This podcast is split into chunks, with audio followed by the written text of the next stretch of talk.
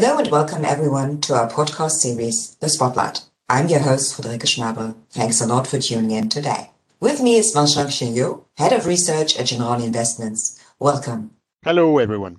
Vincent, Santa seems to have come early, with equity markets over the past months more than reversing the September drawdown. Is the rally set to continue into the turn of the year? Uh, dissonance is the word that comes to my mind. The, the past months has seen mixed economic news, with global surprises stabilizing at a low negative level.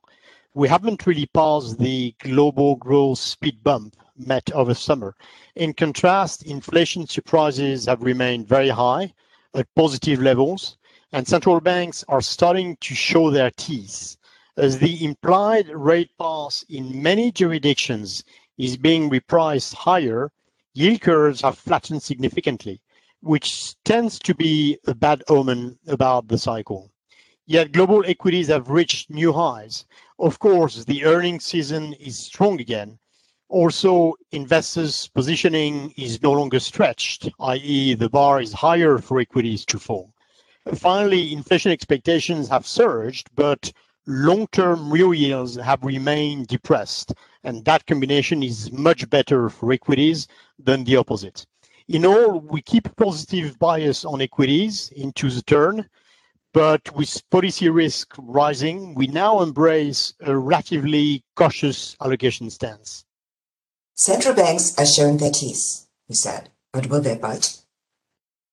We're recording this just before the November FOMC. We're confident that the Fed is about to taper its bond purchases we expect the Fed's QE to be over by mid-2022, if not earlier. The question then is, when will they start hiking rates? The market has already priced at least two hikes in H2 2022. Uh, this is already more than the FOMC's dot plot, but persistent inflation is likely to keep the pressure on market expectations.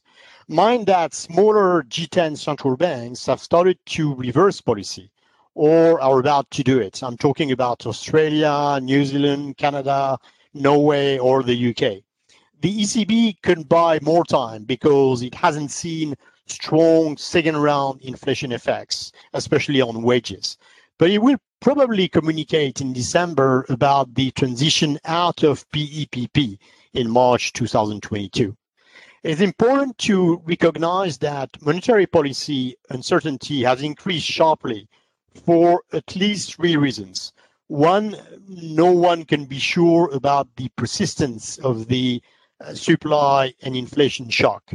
Uh, two, supply shocks are very hard to navigate for central banks, given the opposite impact on growth and inflation. We all remember the ECB policy mistakes of 2008.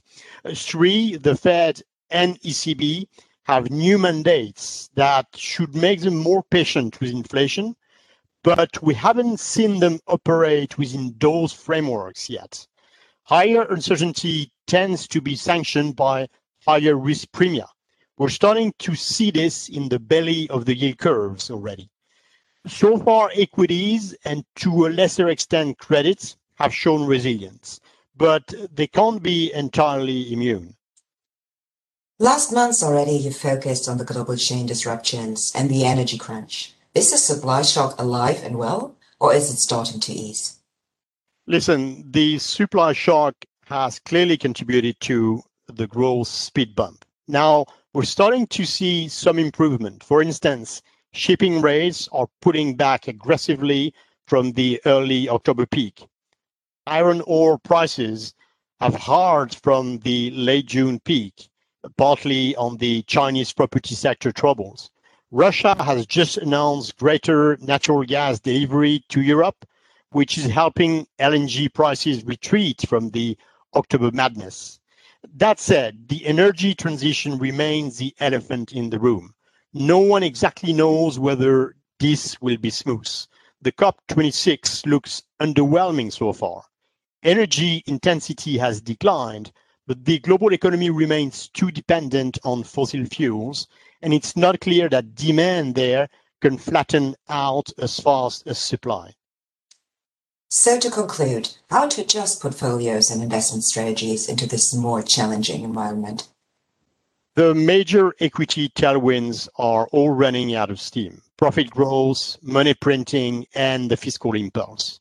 We still expect equities to outperform bonds, and this over the past months proved very true, and more so uh, than we expected, to be honest.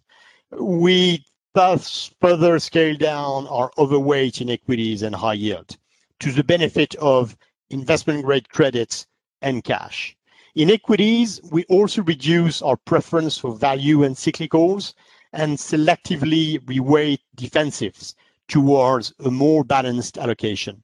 We keep an underweight in govies, but expect long-term yields to increase only moderately. Currency performance over the past three months has already been a function of monetary policy desynchronization, and that leaves the euro on a weak footing near term. Thank you very much, Vincent, for sharing these valuable insights with us.